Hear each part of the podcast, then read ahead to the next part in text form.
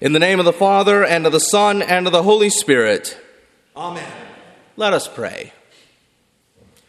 O Lord, may our attitude and spirit be like that of Samuel who said, Speak, O Lord, your servant hears. Amen. My cousin Frank once crooned, I faced it all, and through it all, I did it my way. My Way by Frank Sinatra is said to be the most popular song played at funerals. Why? Because we like having it done our way. It feels good after all. And since there's nothing new under the sun, it shouldn't surprise us that this was also the creed of various parties in the parable of the wedding feast. This was the creed of the men who simply ignored the invitation. These men were men of nobility, the rich and or famous. They all ran successful enterprises. These were the kind of people you'd expect to hang out with royalty. So, naturally, they would get summoned to the wedding first. But they don't take the invitation. When they open the envelope, they don't even bother to send a regretful reply. Instead, they trust their successful businesses, their cash savings, and their hard work to get them into heaven. As for the king, eh, they'll, they'll just ghost him, as the kids would say. That is, they'll leave his invitation marked unread.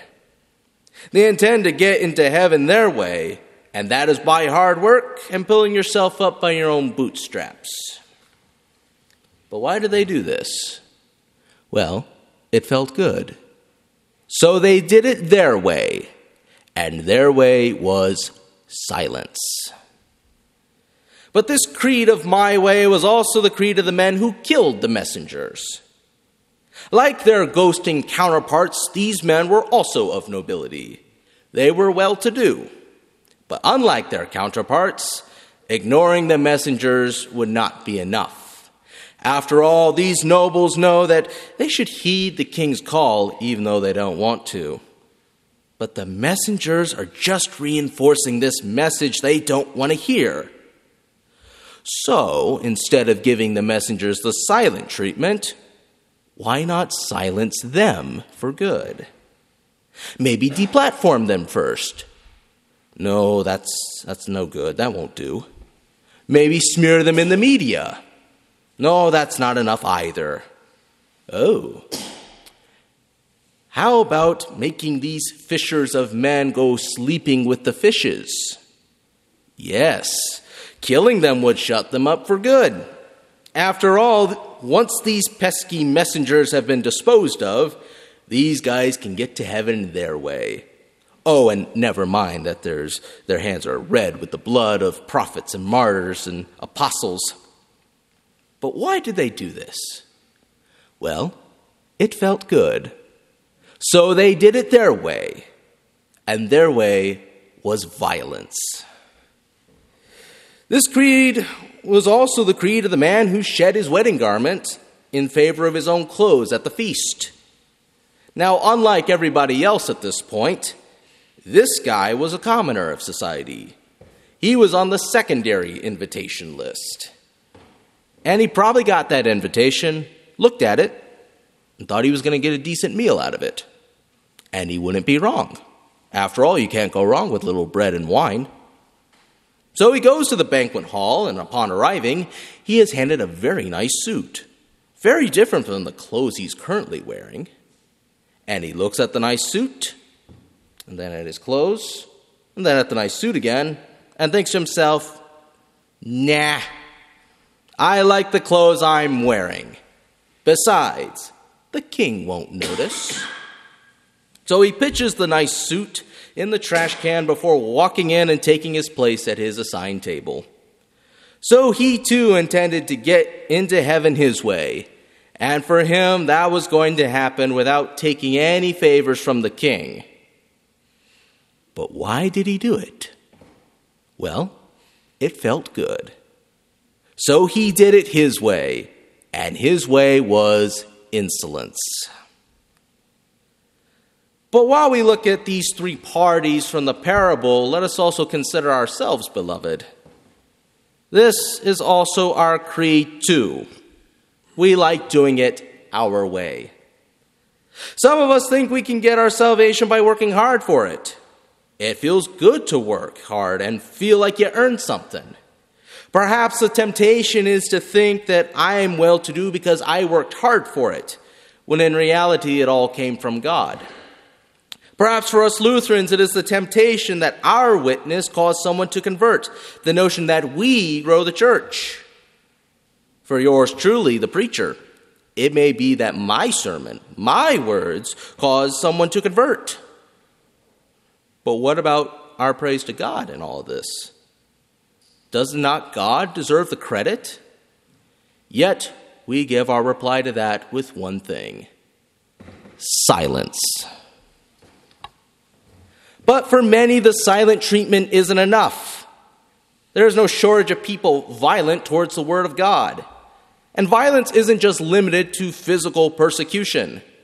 Blaspheming the Word, vocally despising the Word, and such are just as severe, if not more so, at times. Many of these violent people happen to be our neighbors. So, perhaps when confronted about our Christian faith, Maybe we have faltered like St. Peter, denying Christ and his word. We don't want to be their next target, after all.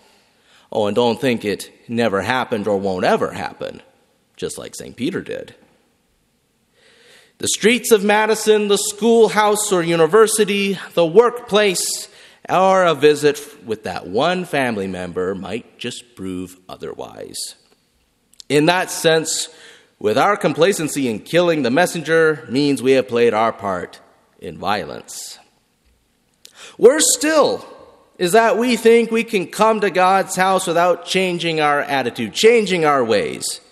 We deny that we have ever engaged in silence or violence, yet we walk in here thinking our shirt is clean, when in reality it is stained with the mud of our hard work and the blood of the messengers we just slaughtered. So for our sins, we deserve to get what we gave silence for silence, violence for violence, and insolence for insolence. The men who ignore the invitation with silence are never mentioned again, as if they never existed. The men who committed violence were in turn shown violence and were annihilated. And the man who was insolent, who disrespected the king, was in turn shown insolence. As an aside, friend is too light of a translation here. More accurately, it should be, Hey, buddy, who let you in here? Then, of course, that man was kicked out, and it's no secret that the place of weeping and gnashing of teeth is hell. Every attempt of these people to win their own salvation ended in grim failure. Why would it be any different for you or for me who do the same?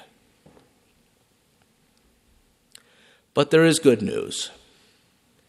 You don't have to do it your way because salvation through Jesus has been here the whole time. Jesus did it his way for you. So you don't have to do anything for your salvation. You don't have to do it your way. It's all right here. You have heard from the pastor's lips in the absolution this morning that your sins have been forgiven. Therefore, you're righteous in God's book. What is more, you have been given an invitation to the marriage feast of the Lamb this day in the Lord's Supper to receive the forgiveness of sins, such as violence, silence, and insolence. To re- receive the forgiveness of sins, life, and salvation through Christ's body and blood shed on the cross.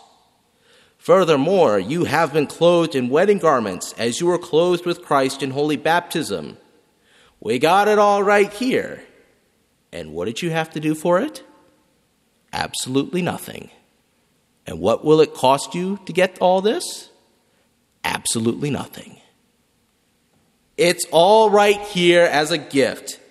And the gift will not be revoked by its giver.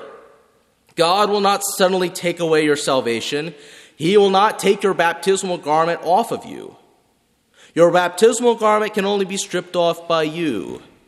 The only way you lose the gift, that is salvation, is if you reject it. But even if you should reject it, it is still a gift available to you while you still live. The gift is still freely given again and again with preaching and the words of absolution, with the Holy Spirit working daily repentance in your heart. Jesus did it his way for you and continues to do it his way for you. So old Frankie may sing about sing about doing it my way, but you don't have to do it your way. Your way won't work after all. It will get you nowhere except the place where there is weeping and gnashing of teeth.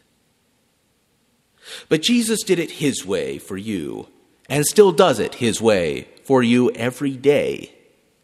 The gift continues to be freely given to you and to me. And for that, may God be praised. In the name of the Father, and of the Son, and of the Holy Spirit.